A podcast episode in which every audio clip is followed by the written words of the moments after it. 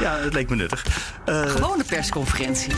Ik mag het meemaken. Komt er weer een nou. vrijdagse persconferentie van de minister-president nu? Ja, ja, ja. Die man heeft een jaar lang gezwijnd met dat niet te doen, maar dat dat moet, gaat hij nu wel doen. En daarvoor moet je je niet aanmelden bij een woordvoerder van uh, Algemene Zaken, heb ik uh, gisteren geleerd. Maar bij Joost Vullings, want die is namelijk de voorzitter van de parlementaire pers, iets dergelijks. Moet je bij Vullings aanmelden? Ja, ik moest me bij Vullings aanmelden. En ik mocht wel het is in Nieuwsport natuurlijk. Ja, en natuurlijk. daar komt de premier te gast bij de journalisten. Ja, Joost zei dat ik Nu. als nieuwkomer mocht ik de laatste vraag stellen. Niet als Nou. eerste. Dit is Nieuwsroom Den Haag van vrijdag 21 januari. Met in de studio Leonard Beekman, Sophie van Leeuwen en Mark Beekhuis. Dat ben ik zelf. Ja, Je moet wel meteen een folder ingaan en laten zien dat je er bent. Ja, maar dat heb ik vorige week toch ook gelijk gedaan bij de persconferentie. Ik eh, dacht, ik ga er even hard in bij eh, Rutte. Hoe was dat? Dat was wel echt bijzonder om mee te maken. was dat, hè? Ja, dat was mijn eerste corona-persconferentie. Eh, bij het AD als samensteller van de videoredactie volgde ik dat altijd eh, Op afstand. op afstand. Om te kijken of de stream wel goed liep. Zoals de rest van Nederland. Zoals de rest van Zoals Nederland. Eh, ik kon wel alvast meekijken als alle journalisten het zaaltje ingingen. En dan kon je de informele gesprekjes stiekem al een beetje meeluisteren. Maar ik heb het nu eens een keer echt meegemaakt. Wat dat is toch nou bijzonder. het verschil? Wat maakt het nou, Nou, het gekke is, op het moment dat je in dat zaaltje zit, dan zit je ineens weer in een heel gewoon zaaltje met twee mannen voor je. Met een, het is maar een handjevol journalisten. En dan voelt het dus helemaal niet zo groot. Beetje je hebt helemaal niet, het voelt een beetje lullig. Je hebt helemaal niet door dat heel Nederland naar dat, naar dat moment aan het kijken is. En dat jij daarbij bent. Ik werd wel ontzettend veel geappt. Ik mocht als laatste een vraag stellen. Ik weet wel zeker dat niet iedereen op dat moment gewacht heeft. Je hebt honderd apps met vragen gekregen voor de Nee, premier? nee, nee, nee. Ik kreeg wel tijdens dat ik vragen aan het stellen was, waren mensen me aan het appen. Hé, hey, je bent vragen aan het stellen. Weet je, dat, dat is. eh, Hallo, ik ben vragen aan het stellen. Ja, Laat me precies. Even aan het werk. Ja. Ja. Maar Maar leuk er waren dus wel was- mensen, in ieder geval familie, die daar toch nog naar zat te kijken. en Vrienden. Precies, familie en vrienden houden mij alsnog in de gaten. Maar wat wij doen bij BNR, en dat is ook een beetje de reden dat ik de laatste vraag kreeg, is dat de persconferentie wordt gehouden. Wij zijn op zender ook live hè, met de persconferentie. En dan wil de presentator ook van mij iets horen. Dus de persconferentie is klaar, het officiële deel. Journalisten mogen vragen stellen. Dan ren ik het zaaltje uit. Heb je dat zaaltje kunnen bij- vinden met die broodjes en die Ja, frisdrank? maar ik heb toch niet goed genoeg naar je geluisterd, Sofie. Want jij zei, je moet echt dicht bij het raam gaan staan. En ik deed twee stappen bij het raam vandaan. En ik had gelijk geen goed eh, bereik met mijn telefoontje. Want het is een soort bunker. Het is in het ministerie van Justitie. En dat is een bunker. en Als je niet bij het raam staat, ja, dan, zitten je- we daar. Dan zitten we daar. Ja. Die, die misschien wel bijna uit gaat breken. Ja. hoorde ik vandaag op BNR. Ja, wij gaan eh, de wapens leveren, toch? De situatie is nu eh, zo sterk veranderd. ehm, eh, dat je daar ook een ander perspectief op moet hebben. Dus zou er opnieuw een verzoek komen eh, aan de NAVO, dan zullen wij daar ook welwillend naar kijken. We hebben zelf amper wapens. Er moet, er moet 4 miljard bij, bij, eh, bij, bij het leger. Ja, of drie. ja, Ja, en we krijgen er maar drie. ja. Dus er is een tekort van een miljard al. Nou, maar Bij die Defensie- niet zelf betalen. En We nee, gaan ja. alleen maar de export Ja, we zijn, dat klopt wel. We zijn waarschijnlijk wel goed te zijn in wapenhandel als Nederland. Ja. Maar het is natuurlijk wel wrang. Als ik bij Defensie zou werken en er zijn grote tekorten bij Defensie, dat je nu hoort dat er wapens geleverd gaan worden aan de Oekraïne. Nee, misschien. We staan ervoor open. We staan ervoor open, Het was een beetje de, de week de vuurdoop voor alle nieuwe ministers deze week in, in Den Haag. Dus ook Hoekstra, Buitenlandse Zaken, had gisteren zijn eerste commissiedebatje. Eh, want er is een raad van eh, Buitenlandse Zaken aanstaande maandag, als ik het goed heb. Eh, Ja, gaan we sancties doen of wapens, Oekraïne, Rusland, crisis aan de grens. En hij ging er meteen vol in. Hij we staan er open voor. Opeens staan we er open voor om toch wapens te leveren of, of misschien defensieve militaire steun. Nou, wat is dat dan? Ik hoorde vanochtend van Bernard Hammelburg op onze zender. Dat kan cybersteun zijn, dus Mhm. Oekraïne weerbaar maken tegen een cyberaanval die ze afgelopen week Ja, hebben gehad. Daar was Biden, hè? Dan sturen we al onze IT'ers van Defensie sturen we naar Dat was Oekraïne. Biden zijn uitgeleider deze week. Die is nu een jaar president. Die hield een, eh, die hield een toespraak.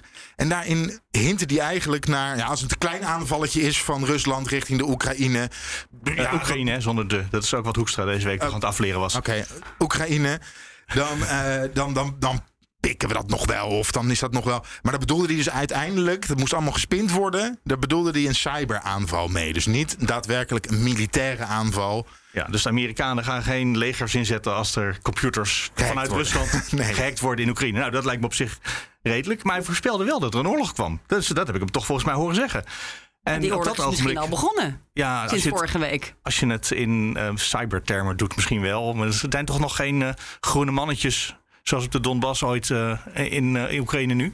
En voor zover ik weet niet. Dus dat is een beetje voorbarig. Um, maar het is wel het, het, is spannend. En ook in de Tweede Kamer wordt die druk gevoeld. En er, er, nou ja, er is dus uh, toch, vond ik gek genoeg, een meerderheid voor om ook steun te leveren vanuit Nederland. Hoorde ik nou vanmorgen niet een Kamerlid het tegenovergestelde zeggen bij ons ook op zender? Je zegt Bernd Hammelburg hoorde je. Maar volgens mij hoorde ik iemand van de SP die zei: het mag niet, het is tegen Europese regels zelfs om uh, wapens te leveren aan conflictgebieden. Ja, precies. Jasper van Dijk van de SP. Ja, precies. En het is ook echt opmerkelijk wat Hoekstra hier doet. Hè? Want zijn voorganger Ben Knapen uh, zei nog geen vier weken geleden in diezelfde Tweede Kamer...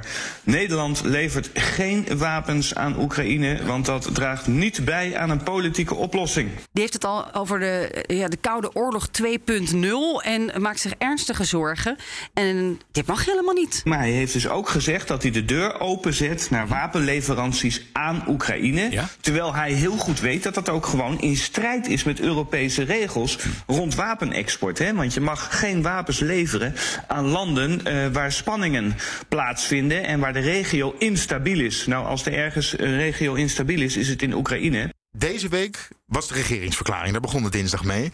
En soms ik ben nu onderdeel daarvan. Ik ben een bewoner van de Tweede Kamer. Uh, ja, zo noemen ze, zo noemen ze dat. Uh, ja. Bewoner van de Tweede Kamer. Maar soms vergeet je wel eens dat er meer is dan alleen de Nederlandse problematiek in, en, en het nieuwe coalitieakkoord. In week drie ben je al ben, vergeten dat er vergeten, ja, zo erg is het. Is. En ik had hier beloofd bij mijn sollicitatie. Ik, ik moest een beetje het, uh, omdat ik van buiten kom, nog niet in die uh, Haagse kaasstulp zit. Volledig mislukt. Ik, dat, ja, volledig, nu al mislukt. Dat ik een beetje dat gevoel van buitenaf zou geven. Dat werkt natuurlijk goed als, als AD'er. Dus nu ben ik al helemaal... Uh, nee, maar alle gekheid op een stokje. Uh, bij de regeringsverklaring werd er gesproken over Oekraïne. En het conflict dat daar... Uh, en naarmate dinsdag, woensdag voelde je ook dat dat steeds belangrijker werd. En het was natuurlijk ook niet voor niets dat toen de regering in eerste termijn mocht gaan reageren, dus Mark Rutte, dat hij begon over de dreiging aan de grens bij Oekraïne. Um, en dat was wel echt omdat nu de Kamer voelt, daar is iets aan de hand waar wij ook op moeten reageren. En dat coalitieakkoord is niet het enige wat nu van belang is. Hij zei zelfs, uh, de, dat gaat pijn doen. De, de politieke en economische consequenties van een eventuele, wat precies ook de vorm is een, een actie vanuit Rusland richting Oekraïne. Uh, het moet duidelijk zijn aan Moskou, aan Poetin, aan uh, het Russisch leiderschap dat uh, zo'n actie ernstige politieke en economische consequenties zal hebben. En dat de kosten voor agressie dus hoog zijn. De hele grote ja, Een waarschuwing was het aan, aan Poetin. Als u, als u iets waagt ja. Nou ja, van een, uh, een aanval richting Oekraïne, die misschien al heeft plaatsgevonden op cyber. Maar goed, dat en tegelijkertijd is de Tweede Kamer vooral erg met zichzelf. Dus misschien jij ook, maar de rest van Den Haag erg met zichzelf bezig. Hoe bedoel je dat? Oh, zullen we het er niet over hebben? Ik zou het er heel graag niet over hebben. Nou, ik wil het er wel okay. over hebben, Mark. Wat er steeds in de Kamer gebeurt, is dat er relletjes zijn. Nou, die relletjes wil jij niet benoemen, want dan zeg je dan voed je de relletjes. Hè? Dan, uh, dat is, uh... Maar ik wil het er graag over hebben hoe de relletjes op dit moment ontstaan. Ja. En dat gebeurt. De regeringsverklaring um, die wordt voorgelezen en dan mag de oppositie beginnen met een reactie te geven. Hè. Dat, is, uh, dat zo zijn de spelregels. Dus Wilders die komt naar het spreekgestoelte toe. Dan is het voordat Wilders, die heeft nog maar één zin uitgesproken, ja. voordat hij daadwerkelijk aan zijn betoog begonnen is, staat Jan Paternotte, de kerstverse fractievoorzitter van D66, al bij de interruptiemicrofoon, om te beginnen over een tweet die hij over Jazielkes had gestuurd vlak nadat bekend was geworden dat zij minister van Justitie zou worden. Ja. Die tweet gaan we dan niet verder op in, op jouw verzoek. Maar dat is wel echt uitlokking. En dan ontploft het ook gelijk. Terwijl um, Wilders gaat vanzelf iets zeggen waar je ook op kan reageren. Je kan hem ook negeren. Je kan, je kan hem ook negeren. Uitwandelen. Dat maar is dit is. Je loopt nu op de zaken vooruit. Dus Aha. in plaats van dat. Ja, er de Wilders. gebeurd in de wereld. Ik snap wel dat hij dat doet. Ook al werkt het averechts. Of misschien werkt het niet averechts. Het kan ook nog strategie zijn dat D66 ook aandacht wil. En GroenLinks een dag later trouwens. Uh, maar, maar, toen Jan Paternotte werd fractievoorzitter. En toen kwam hij, dat was besloten, kwam hij naar buiten uit het zaaltje. En toen was de vraag ook aan hem: hoe ga je nou om? Die vraag stelde ik zelf. Uh, met de spagaat waarin D66 zit. En aan de ene kant willen jullie het populisme niet voeden. Uh, daar zijn jullie heel duidelijk over. Er moet een nieuwe bestuurscultuur zijn. Er moet nieuw elan in de Kamer. De Kamer moet beter zijn, zijn, uh, zijn controlerende taak gaan uitvoeren richting het kabinet. En de populistische taal, waar jullie ook geneigd zijn om altijd direct als eerste op te reageren vanuit bepaalde eh, partijen in de Kamer. Hoe ga je nou in, met die spagaat om dat je het wel over de inhoud blijft hebben en niet op alles reageert wat er. En wat zei hij toen, Paternotte, vorige week? Wat hij toen zei, Ja? is zei hij dat hij aan de ene kant, want dat was een mooi antwoord, aan de ene kant zei hij, ja, we vinden inderdaad belangrijk dat alles met nieuw elan, dat we dat eh, waar gaan maken. Maar we laten het ook niet over onze kant gaan als er dingen gezegd worden waar we het echt niet mee eens zijn en waar we op moeten reageren. Dus is eigenlijk, wat hij nu gedaan heeft, Zijn antwoord was eigenlijk, we eh, gaan gewoon door met wat we al die ja, maar dan is er nog steeds een verschil tussen ben jij degene die begint Ja. of wacht je af tot er iets gebeurt en reageer je Maar hij daarop. reageert natuurlijk, in dit geval reageert hij op een tweet waar hij niet mee kan leven. Ja, En, eh, maar het gebeurt wel in het debat rondom de ver- regeringsverklaring. Het is het eerste wat je doet in het debat. ja, die rondom tweet de- ging ook over een nieuwe minister. Natuurlijk, maar je kan er ook nog heel eventjes wachten. Het, dat debat duurt twee dagen. Het hoeft niet gelijk, in mijn ogen hoor. En dan nog eventjes het tweede relletje. Dat Ja. was eh, tijdens het Gisteren. coronadebat gisteren. Vlak voor de uitzending van The Voice, eh boos over ja, The Voice. precies. Ja. Ja, Dat is echt een hele goede timing. Ja, nee, Want daarna iedereen kon- naar YouTube verhuizen. Ja. we straks ook nog over hebben, denk ik. Hè? Misschien. GroenLinks, eh, Gideon van Meijeren van eh, Forum voor Democratie. Nee, we gaan. Nee, ik wil. Oh, daar is dat wil ik niet. Nee, nee, nee, nee. Eh, Gideon van Meijeren van. eh, voor- je gaat ook er doorheen. Ja, Je je je bent aan het eh, plagen. Oh, Nee, ik doe het echt niet. voordat hij kon beginnen, ja. stond GroenLinks in eh, Lisa Westerveld van GroenLinks stond al klaar. Hij was nog niet eens begonnen om te beginnen over een opmerking die hij maakte tijdens een demonstratie op 2 januari, coronademonstratie hier in Amsterdam. En ook zij had kunnen wachten daarmee. Het was een coronadebat. Ze had kunnen wachten, maar ze lokten hem nu direct uit de tent. En het is precies wat Forum voor Democratie wil. Ja. Eh, ze hebben een clipje kunnen maken en het is totaal gefaciliteerd door GroenLinks. En ik denk toch dat de Kamer, wat betreft relletjes, dat de Kamer bij zichzelf te raden moet gaan: willen wij dit? En ik denk dat het antwoord eh, daar vrij Ja. evident is. Jij zegt negeren. al in de Alles vraag zit, ja. negeren. Nou, niet alles negeren, maar je hoeft het ook niet uit te lokken. Want het, dat, dat vertelde jij, Sophie. eh, de rel hiervoor rondom de tribunale opmerking van eh, Pepijn van Houwelingen. eh, met Sjoerd Sjoerdsma van D66. Dat was ook uitgelokt, toch? Nou, dat was inderdaad een, een hele harde, langdurige aanval van Sjoerdsma... tot die uitspraak over de tribunalen kwam, inderdaad.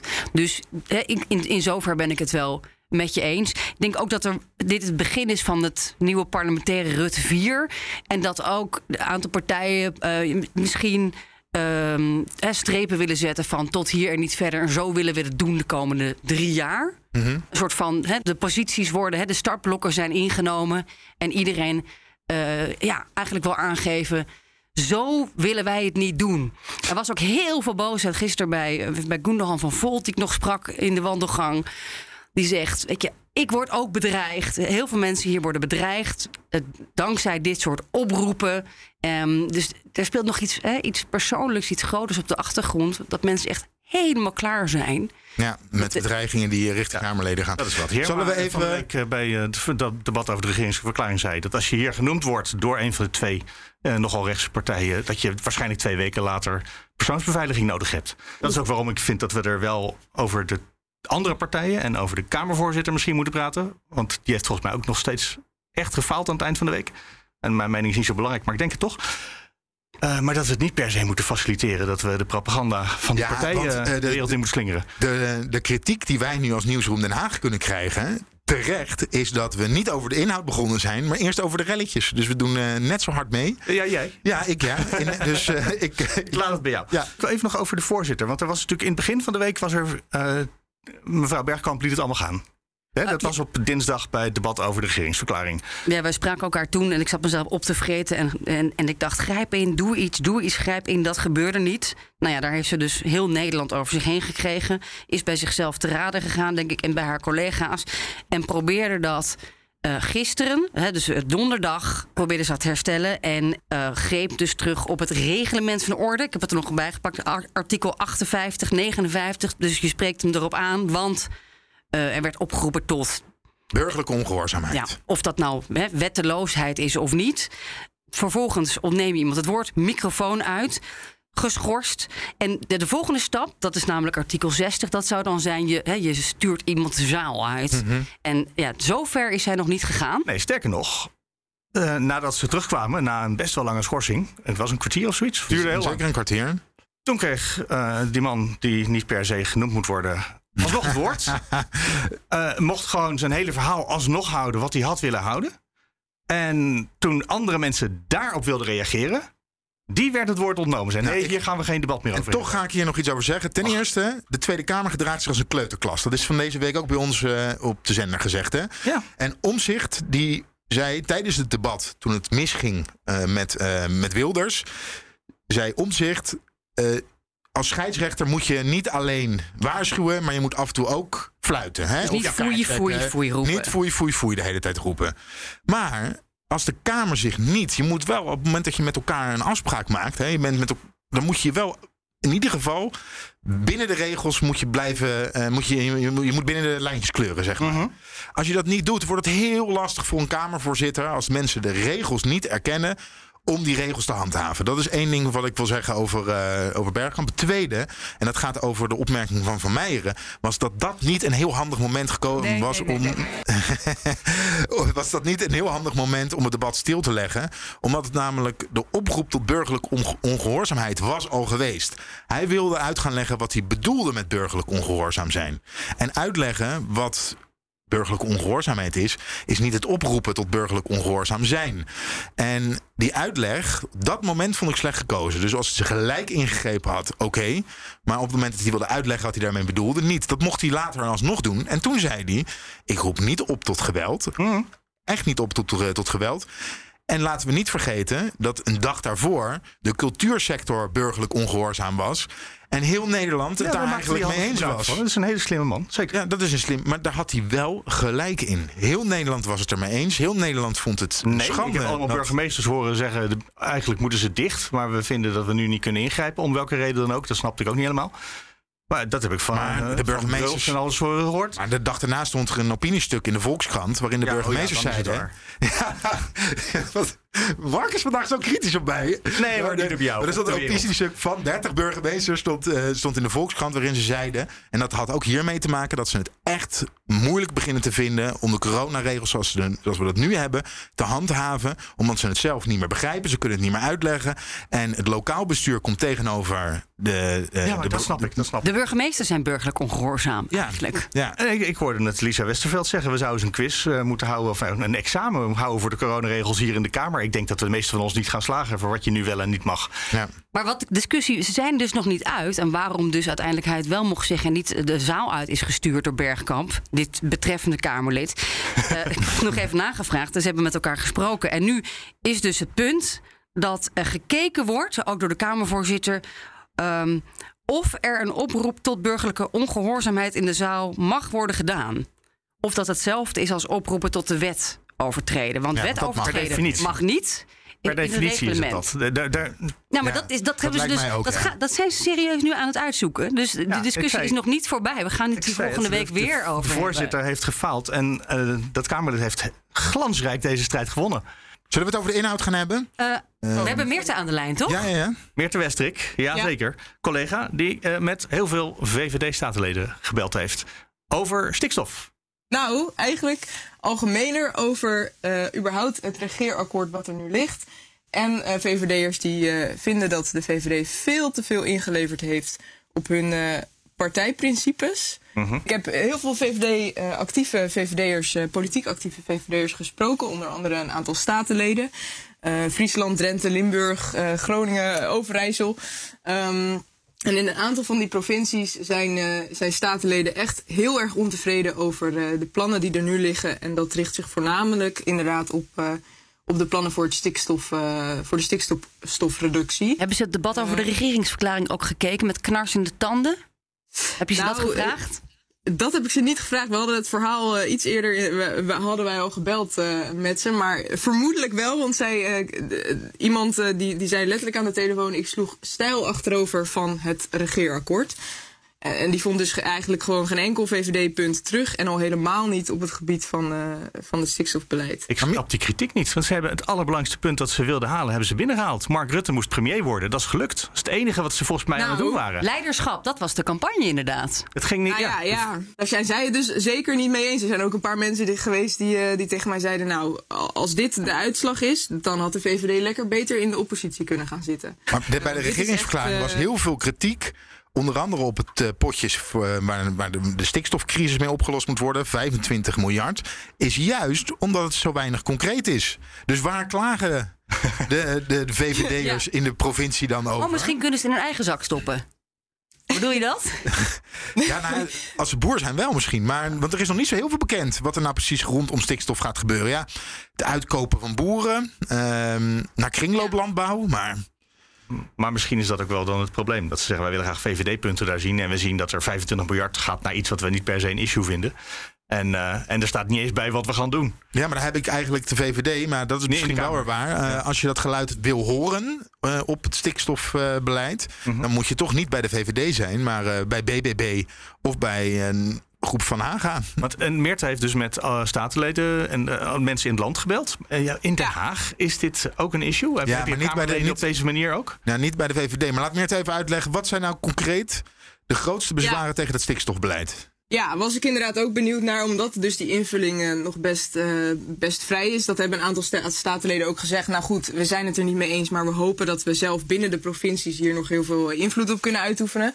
Maar eh, waar ze vooral dus stijl van achterover sloegen, is dat die, eh, dat die doelen zoveel zijn verhoogd ten opzichte van de eerdere doelen, zonder dat die vorige doelen gehaald zijn. En daarmee bedoelen ze, nou, eerst werd gezegd 26% stikstofreductie.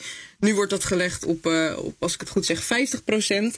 Ehm, en dat- geld, die verdeling, is wel redelijk gemaakt. En daarin zien zij dat er, eh, dat er heel erg een, een focus ligt op eh, nou, toch wel het uitkopen van boeren. En wat een aantal statenleden betreft, onder andere eh, Mirjam Nelissen uit Zuid-Holland, die zegt er had gewoon veel meer geld moet worden uitgetrokken voor innovatie. Want die boeren kunnen dat. En als je een boer uitkoopt, ja, dat is een eenmalige, eenmalige oplossing, zeg maar. En daarna ben je die boer kwijt. Ehm, maar als er veel meer geld wordt uitgetrokken voor innovatie, dan kunnen boeren gewoon duurzamer worden. En dan heb je een soort eh, structurelere oplossing. Maar dat is toch de oplossing geweest van de afgelopen, geen idee, tientallen jaren? Innovatie, innovatie. Dat heeft niet echt geleid tot een oplossing. Nee, nou ja, zij, zij zeiden tegen mij, de boeren kunnen dit, we hebben die kennis. eh, en er zijn ook heel veel boeren bereid om, eh, om dus duurzamer, eh, duurzamer te worden. Dus we hopen dat die 25 miljard naar innovatie gaat eigenlijk. Nou ja, in ieder geval een, een stuk, een, een veel groter deel. Ze waren in ieder geval niet blij met, eh, met, met plannen om, om boeren uit te gaan kopen. Er was ook een, een staatslid, Martin Dijkstra, onder andere in Friesland. Daar is een, een, een deel van de fractie het überhaupt gewoon niet eens met het, eh, het landelijke plan wat er nu ligt. Eh, hij zei, nou, eh, we hebben de eerste stap nu gezet om afhankelijk te worden van de voedselproductie in het buitenland. Want als je hier boeren gaat uitkopen, nou, dan verschijnen die dieren gewoon over de grens alsnog. Want dat voedsel moet alsnog geproduceerd worden. Meert, ik heb nog een vraagje aan je. Als je het rondom, Ja. stik, rondom stikstofbeleid, hè, dan zijn er twee dingen die heel belangrijk zijn. Ten eerste eh, moet je het probleem erkennen. Dus je moet erkennen dat er een stikstofprobleem is. Nou zijn er een hoop boeren, zeker bij Farmers Defence Force, die zeggen: dit is een gemaakt probleem. Dat hele Ja. stikstofprobleem zit niet bij de boeren. Daar is geen steun voor bij de VVD landelijk. Hè? Die erkennen het stikstofprobleem. Daarnaast, dus en ik wil eigenlijk weten, erkennen deze VVD'ers het stikstofprobleem? En als ze dat al doen, zien zij zichzelf als een groot onderdeel van dat probleem. Want er zijn ook wel weer boeren die zeggen, hè, de LTO, er is wel een stikstofprobleem, maar wij zijn niet degene die dat veroorzaken. Dat Ja. zit heel ergens anders. Ga Schiphol eh Ga. Schiphol, eh, ja, dus Ja. Waar staan die VVD'ers? Zijn dat ontkenners van een stikstofprobleem? Want dan zouden ze namelijk beter zitten bij BBB. Die zelf zegt, Ja. ik ontken geen, eh, geen... Ik moet even goed op mijn woorden letten. Maar in ieder geval dat het een minder groot... Of zeggen ze, er wordt verkeerd gerekend met de modellen. En wij als boeren zijn helemaal niet zo'n... We hebben niet zo'n groot aandeel in die hele, eh, in die hele stikstofproblematiek. Dat is echt dat is inderdaad een goede. Dat, dat heb ik ook gevraagd. En dat was eigenlijk heel eh, gemengd. Ehm, een aantal van die VVD'ers die ik sprak, die zegt dus inderdaad... nou, dit is eigenlijk gewoon een bedacht probleem op papier neergezet... van dit is vanaf nu een probleem en hier moeten we iets mee. En inderdaad, eh, zij konden zich daar zeker niet in vinden... en, en zeggen dit is een, een juridisch bedacht eh, probleem. Dus dat wordt dan in dat opzicht eh, misschien iets meer bij die groep... Die, eh, die het hele probleem eigenlijk niet ziet. Die zeggen ook, ja, de natuur verandert altijd... dus moeten we dan niet gewoon accepteren dat bepaalde gebieden... eh, niet een bepaald soort natuur kunnen hebben. Eh, en er was een ander groot deel dat zegt, nou, eh, er is nu eenmaal afgesproken, of, of er is een probleem, we moeten daar iets mee doen. Daar liggen zeker ook, ook oplossingen bij de boeren die kunnen verduurzamen, et cetera. Er waren ook een aantal mensen die, die daar ook heel erg voor waren, die dat ook heel erg inzien. Ehm, eh, en zij zien dus echt wel dat probleem, maar vinden gewoon dat de oplossingen daarvan verkeerd worden voorgesteld. En dat die modellen niet allemaal kloppen. Want wat ik heel veel terugkreeg, is dat ze zeggen: ja, dit zijn modellen bedacht, gewoon eh, op papier van achter een bureautje. Maar er worden niet daadwerkelijke metingen gedaan. eh, en op basis daarvan. Mijn vraag eh, aan jou, Meerte, is... eh, wat betekent dit voor de VVD? Hoezeer rommelt het echt? Gaat dit consequenties hebben, denk je, voor de partij?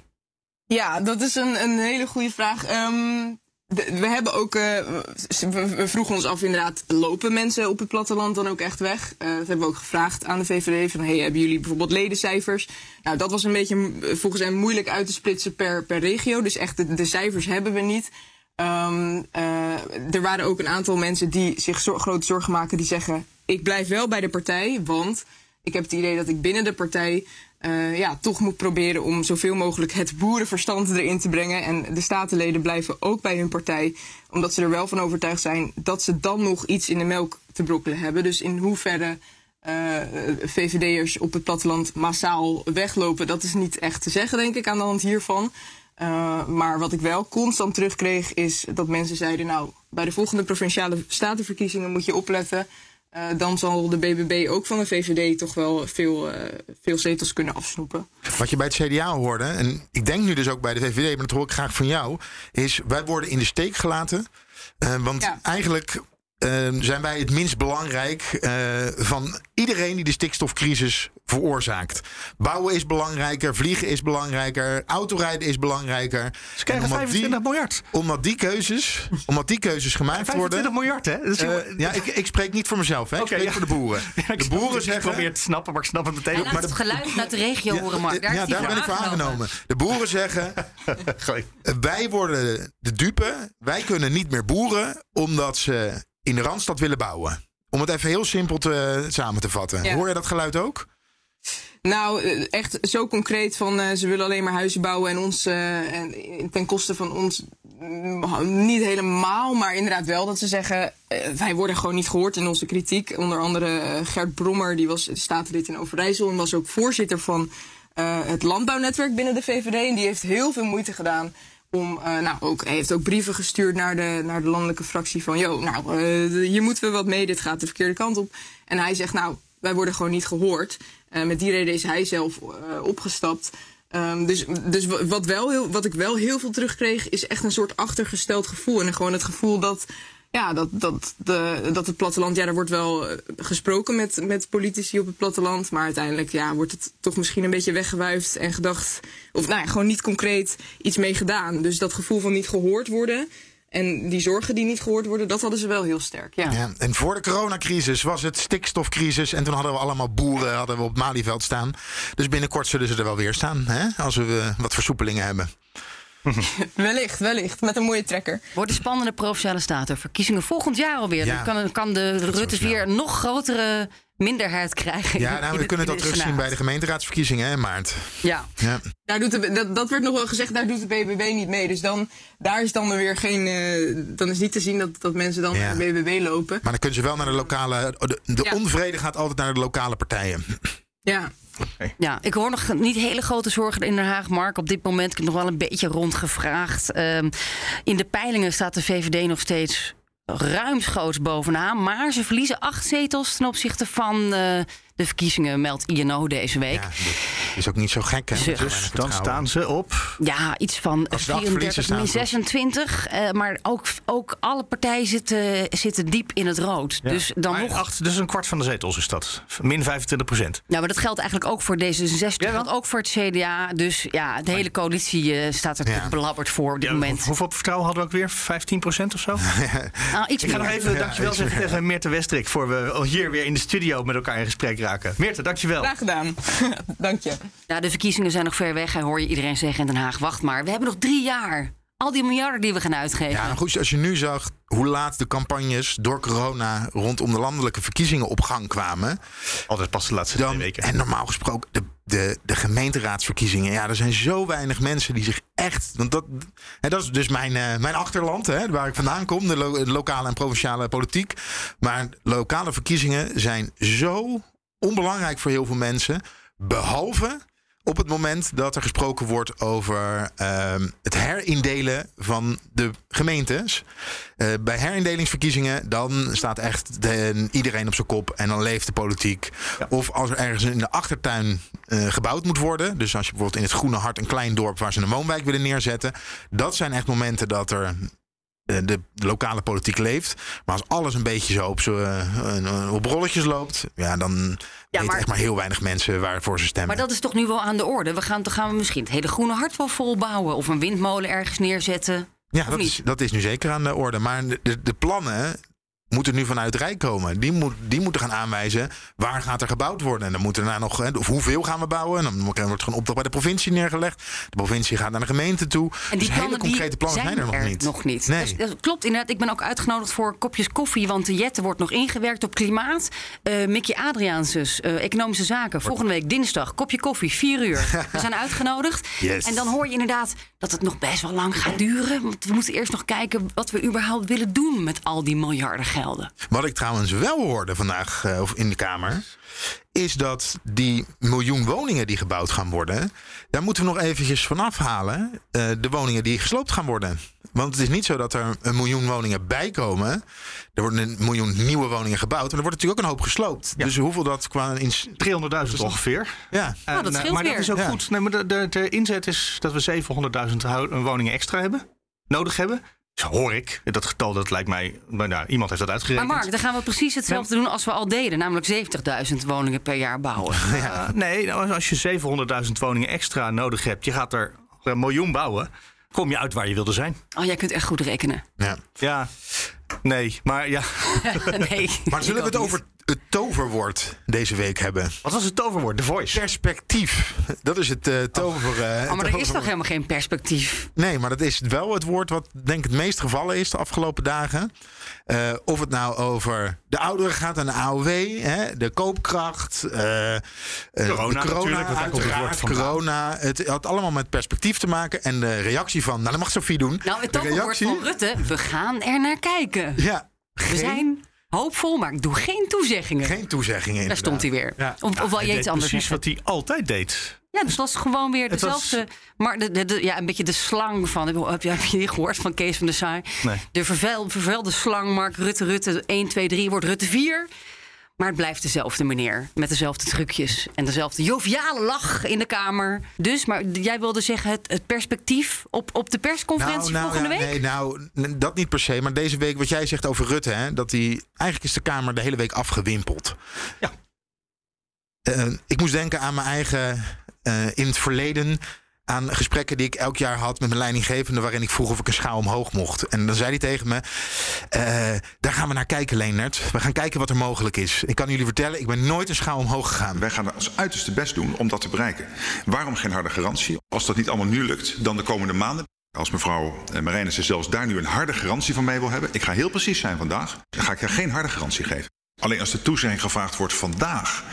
Om nu al toe te zeggen. Dit instrument gaan we gebruiken om dat doel wat we volgens mij allemaal samen hier voelen te bereiken. Dan kan ik die toezegging niet doen. Daar ben ik helder over. We gaan er naar kijken. Ik zie het belang in van het probleem dat jullie schetsen. Nou, maar vooral, je bent, geen in, garantie je bent in debat met de Tweede Kamer en dan zeg je: Ik vind het belangrijk dat we hierover praten. Ja. En ik heb een En nee, maar niet nu, nee, want ik ga nu niet met jullie praten. Ja, je staat in de kamer. Ze begonnen, we hebben een handreiking. hand. Ja, een handreiking naar de. We gaan handreikingen doen. Ja, en op het moment dat die handreiking gedaan moest worden, dan zei hij altijd meerdere keren. Ik ga heel precies antwoord geven. Maar ik moet er heel precies over zijn. Want het is een, eh, een begrijpelijke en terechte vraag van mevrouw Ploemen. En die zal ook bij anderen leven. Eh, echt heel precies. En dan zei hij nee, want dat is heel precies. Maar in het begin van het debat zag je wel dat Den Haag, en het is ook logisch, geregeerd wordt door de waan van de dag. Dinsdagochtend, voordat de regeringsverklaring voorgelezen werd, kwamen de cijfers van het Nibud. Waaruit bleek dat eigenlijk iedereen er in koopkracht op achteruit gaat. Nou, daar, daar eh, dook de Kamer natuurlijk bovenop. En dat paste prima in het narratief wat ze de week daarvoor al hadden eh, neergezet rondom de ontkoppeling van de AOW aan de stijging van het eh, minimumloon. Waarschijnlijk wisten ze dat deze cijfers naar buiten zouden komen. En hadden ze al een, een, indicatie gekregen welke kant het op zou gaan met de inflatie. Ja, dus, dat, dus daar begon het allemaal. eh, daar begon het allemaal mee. Dat als je het begin van het debat, alleen het begin van het debat zou zien, zou je denken dat Nederland maar één probleem heeft. En dat is de ontkoppeling van de AOW ten opzichte van eh, de stijging van de, het minimumloon. Oké, Maar maar dat is natuurlijk niet zo. Nee, maar stel je nou voor, je hebt 19 fracties. En 19 fracties zeggen tegen de regering: Wij vinden dat het een probleem dat mensen erop achteruit gaan. Dan moet je toch als regering niet zeggen: Het is een heel belangrijk onderwerp, daar moeten we binnenkort eens met u over praten. Dan heb je toch gewoon vandaag de Tweede Kamer tegenover je. En dan ga je toch nu zeggen: Wij gaan dat voor u oplossen. Nou ja. Maar dat gebeurde niet. Na Er was- Nee, ja, daar moeten we het een keertje over hebben. Belangrijk ooit. Op de AOW heeft dit kabinet heeft een probleem. Want in, eh, in de Tweede Kamer hebben ze een meerderheid. In de Eerste Kamer hebben ze geen meerderheid. En voor het. Voor Via dit, links en via rechts gaat dat niet op. Het gaat niet lukken om dat door de Eerste Kamer te krijgen, zoals het er nu naar uitziet. Ja. Maar als je het over koopkracht eh, hebt, en ik vond dat er vandaag in het FD een goed stuk stond over de koopkracht. Die zeiden eigenlijk, ja, je kan, dat was een commentaar, je kan niet iedereen erop vooruit laten gaan eh, in, de ko- in koopkracht. Want dat moet ergens betaald worden. Dus dat is of nog een keer een lening eh, op een toekomstige generatie. Hè, geld dat je leent, dat, dat een toekomstige generatie moet gaan terugbetalen. Of het moet toch linksom of rechtsom door ons allemaal opgebracht worden. En dat kan eigenlijk niet. En ze kunnen niks beloven, want de inflatie. Eh, Niks garanderen, Niks garanderen. Want dat is het probleem ook geweest met het coalitieakkoord. Daar is gerekend met een lagere inflatie dan dat de inflatie daadwerkelijk uitbleek. eh, de, de, de, de, inflatie nu is. En die inflatie kan nog wel eens toe gaan nemen.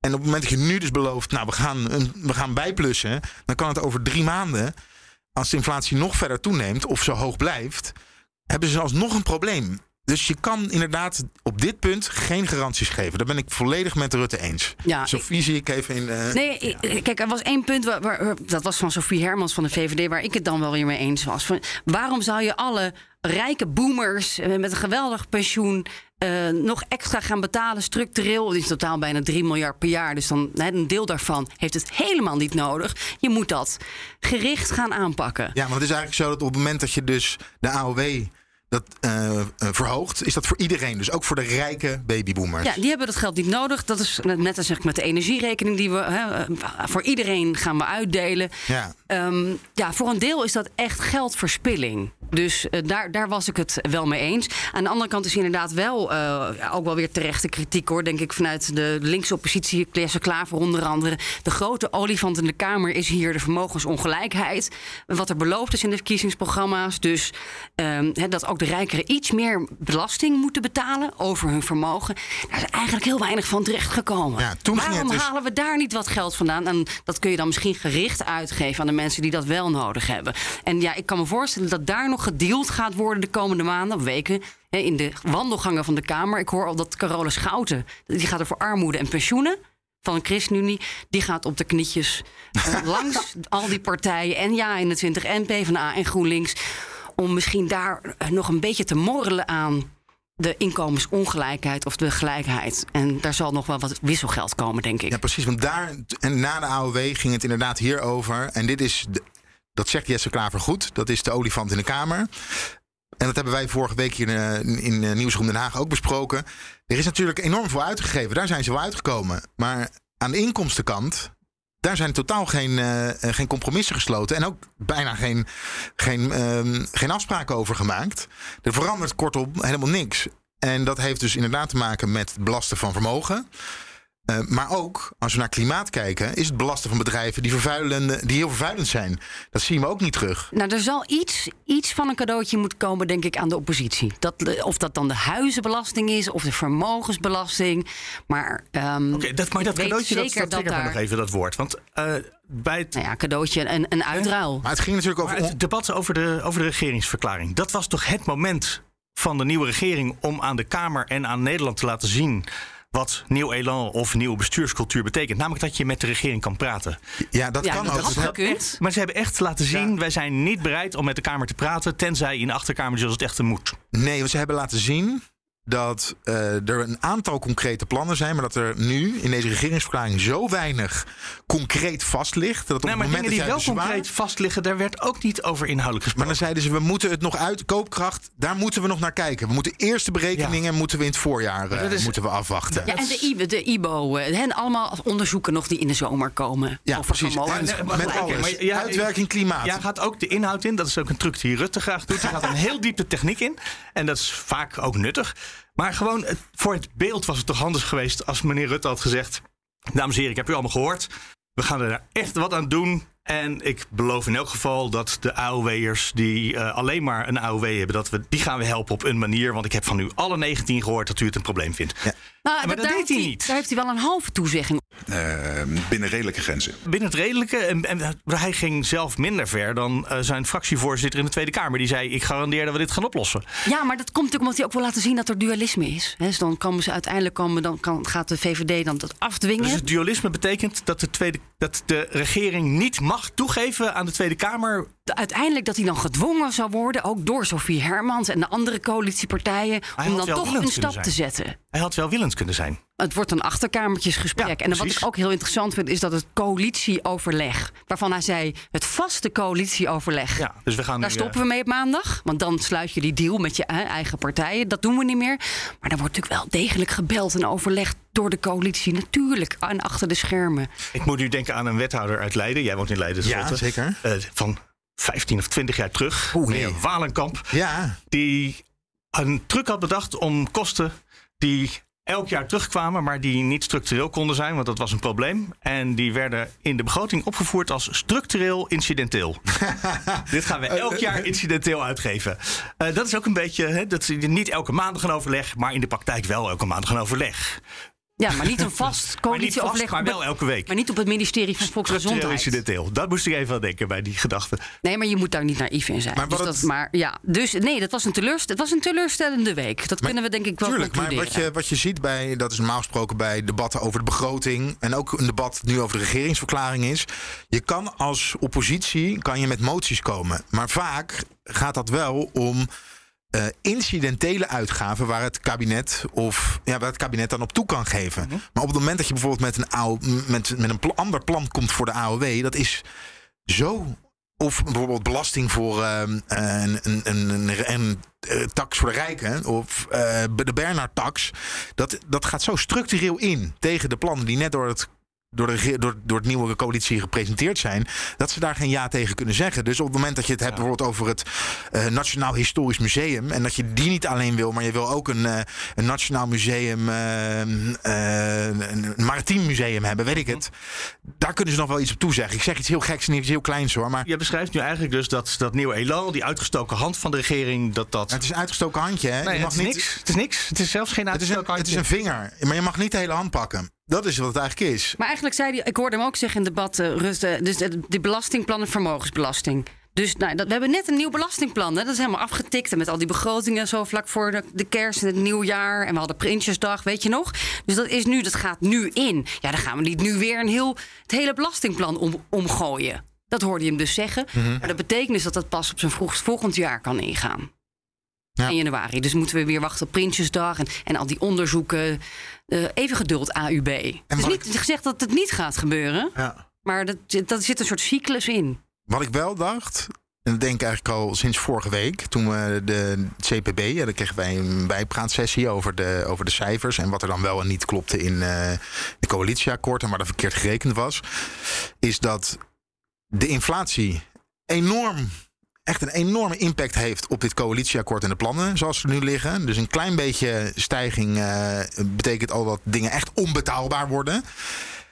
En ehm, het, want een ander was een grappig punt, is dat het CPB een soort van. Nou, er is een soort woordenstrijd. waarin ze dezelfde woorden gebruiken. tussen het CPB en, en, en het nieuwe kabinet. Is dat CPB zegt. Onder andere over uh, incidentele uitgaven die in dat uh, fonds gestopt worden rondom klimaat. Dat is niet incidenteel, dat is structureel. Dus we kunnen niet met uw berekeningen meekomen. En Rutte zegt daarop over het CPB: ja, ze, gaan, ze berekenen het verkeerd. Het is namelijk incidenteel. En daardoor kunnen wij niet meekomen in de berekeningen van het uh, CPB. Dus ze gebruiken hetzelfde argument. Maar ik vraag me dus af: wat zijn deze plannen nou waard? Omdat we in, nu in een, economisch, uh, in een economische tijd terecht gaan komen, denk ik. Waarin we die lage rente om geld te lenen. En de inflatie, die, uh, die eigenlijk ook laag was, al rond de 2%. Dat gaat denk ik veranderen. Waardoor alle plannen mm -hmm. toch op losse, op losse schroeven komen te staan. Uh, Tegen betalingen. We moeten het nog even over. Oh, sorry, jij bent de baas, Mark. Nee, nee, nee. Ik ben Corona. Nee, nee, we zijn een anarchie. Uh, dat is, uh, en dat vind ik ook wel lekker. In de meest politieke zin van het woord. Hè? dat we alle drie gelijkwaardig zijn. Jij wil corona zeggen. Ik dacht, Sophie, hoorde ik vlak voor, je, voor we begonnen.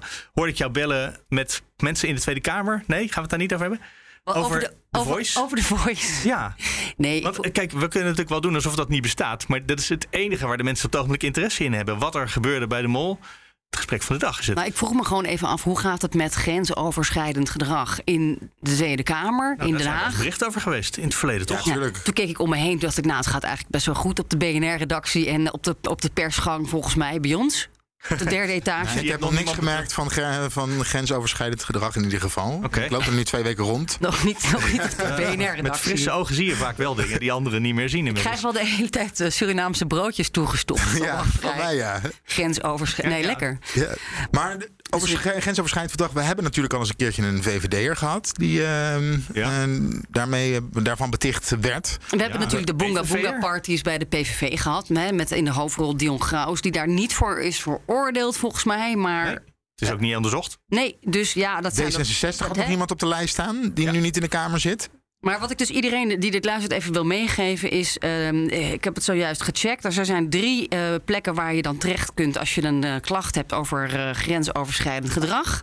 Dat is dus in de Tweede Kamer zelf, bij, bij, de, Tweede Kamer. er is een externe vertrouwenspersoon ook nog. Ik weet even niet wie dat is. Kan ik voor jullie opzoeken volgende week. En bij de fractie zijn er ook vertrouwenspersonen. En er is natuurlijk ook een tijdje geleden een onderzoek geweest... van hoe gaat het met de Tweede Kamerfracties... met de ambtenaren en het personeel. Het zijn er iets van 600 die onder Vera Bergkamp zitten. Hoe erg is het? Nou, dat viel nogal mee uit mijn hoofd. Ik moet even checken. Maar wel, wel er waren wel wat issues, maar wat niet issues. veel. Misschien ja, bij D66 hebben ze ook een uh, intern onderzoek ooit uh, gedaan. Ja, en, maar het interessante is dus dat uiteindelijk uh, heel veel partijen hebben gezegd... en wij willen dat ze bij zelf onderzoeken. Dus dat, dat, dat blijft bij ons. He, er is dus wel dat onderzoek gedaan onder die ambtenaren van Vera Bergkamp of destijds Ariep.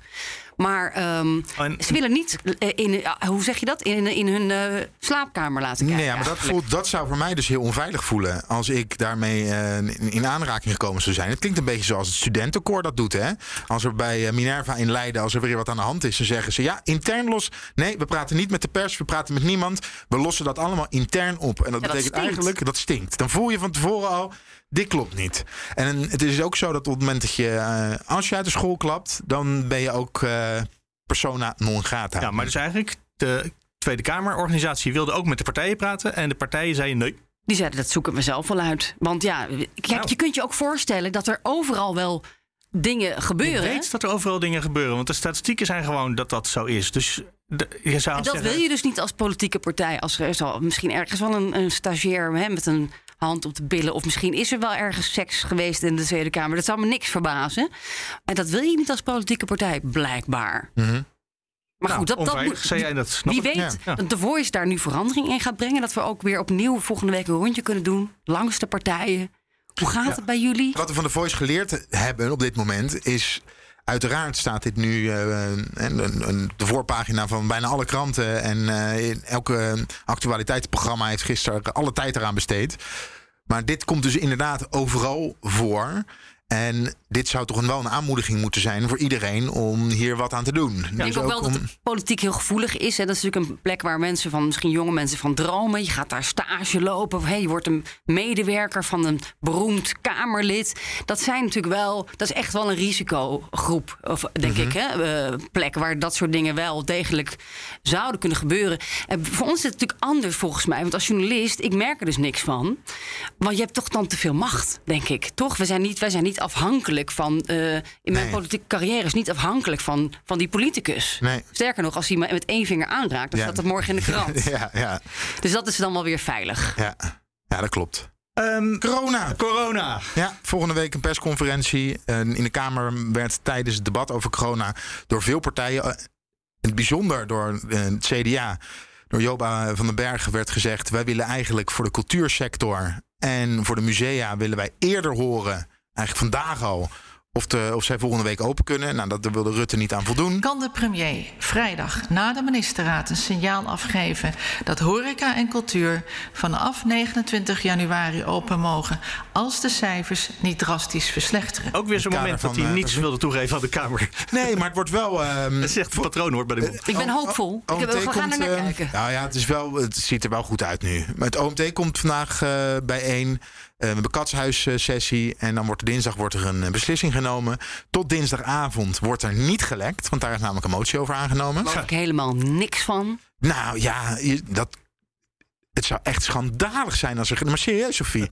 Dit kabinet. We hebben het net over nieuw elan. Dat hele riedeltje, dat kennen we. Hè? Een nieuwe bestuurscultuur. Ja, ja. En nu heeft ook nog eens een keertje diezelfde Kamer gezegd... we zijn het echt zat, dat gelek. Ja, dat, en dat zegt de Kamer, die zichzelf eh, als een kleuterklas gedraagt. Ja, zeg. precies. Nee hoor, daar gaat Maar- niks veranderen. We weten het gewoon op Maar maandagavond. wat wel gaat veranderen, hoop ik, daar ben ik hoopvol over, is het OMT-advies. Dat gaan we eerder krijgen. Ik heb het ook zelf gevraagd aan Kuipers. Van, kan dat nou eerst naar ons en dan, of zelfs, en dan misschien een Jullie debat? krijgen het voortaan voordat de persconferentie komt. Ja, en misschien zelfs krijgen we nog eerst een debat voordat de persconferentie Ja, komt. niet volgende misschien. week. Nee, hebben Nee, ze nog niet. geen toezegging op gedaan. Nog niet volgende week. Nee. Maar ook daar is denk ik een Dus de meerderheid. democratie wordt een beetje hersteld. Maarten Heijink van de SP eh, maakte daar een nummertje van gisteren. En ik zou toch aan de minister-president willen vragen... zou het ook voor, de, voor het draagvlak in de samenleving... voor het draagvlak hier in de Kamer... voor de democratische legitimiteit van de besluiten die genomen worden...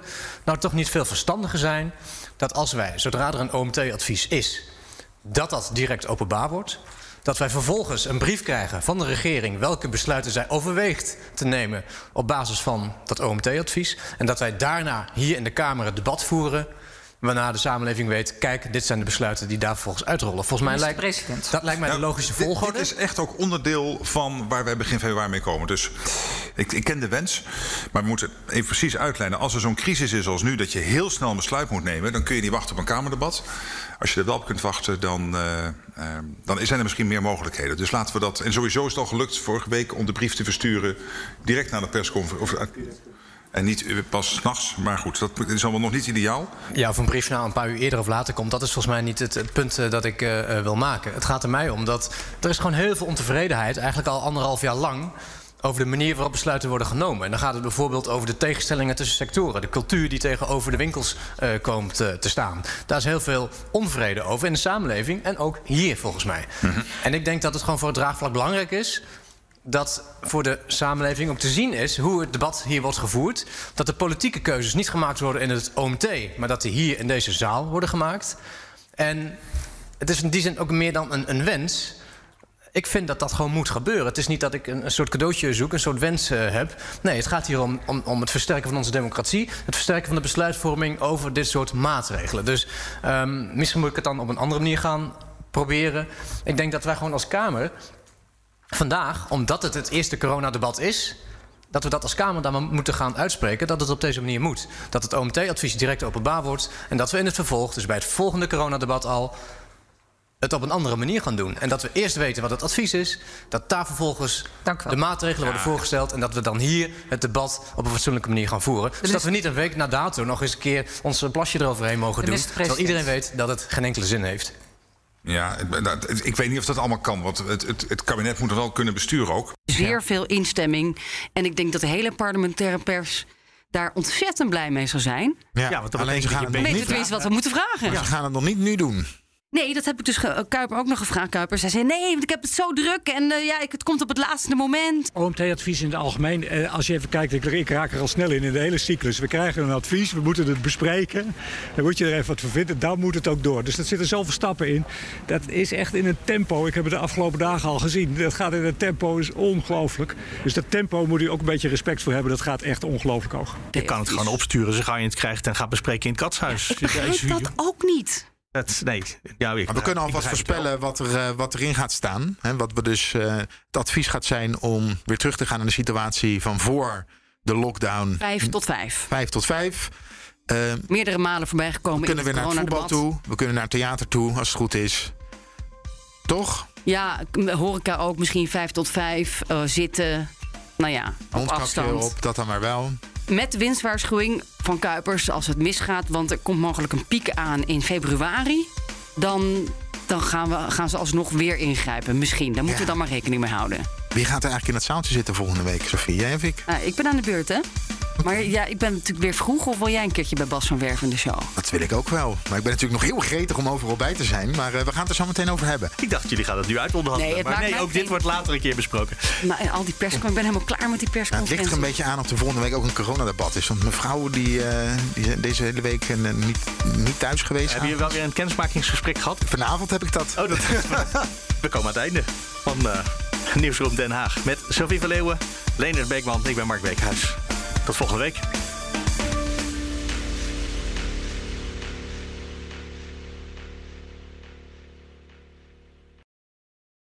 Ook Bas van Werven vind je in de BNR-app. Ja, je kunt live naar mij en Iwan luisteren tijdens de ochtendspits. Je krijgt een melding van Breaking News. En niet alleen onze podcast Ochtendnieuws, maar alle BNR-podcasts vind je in de app. Download nu de gratis BNR-app en blijf scherp.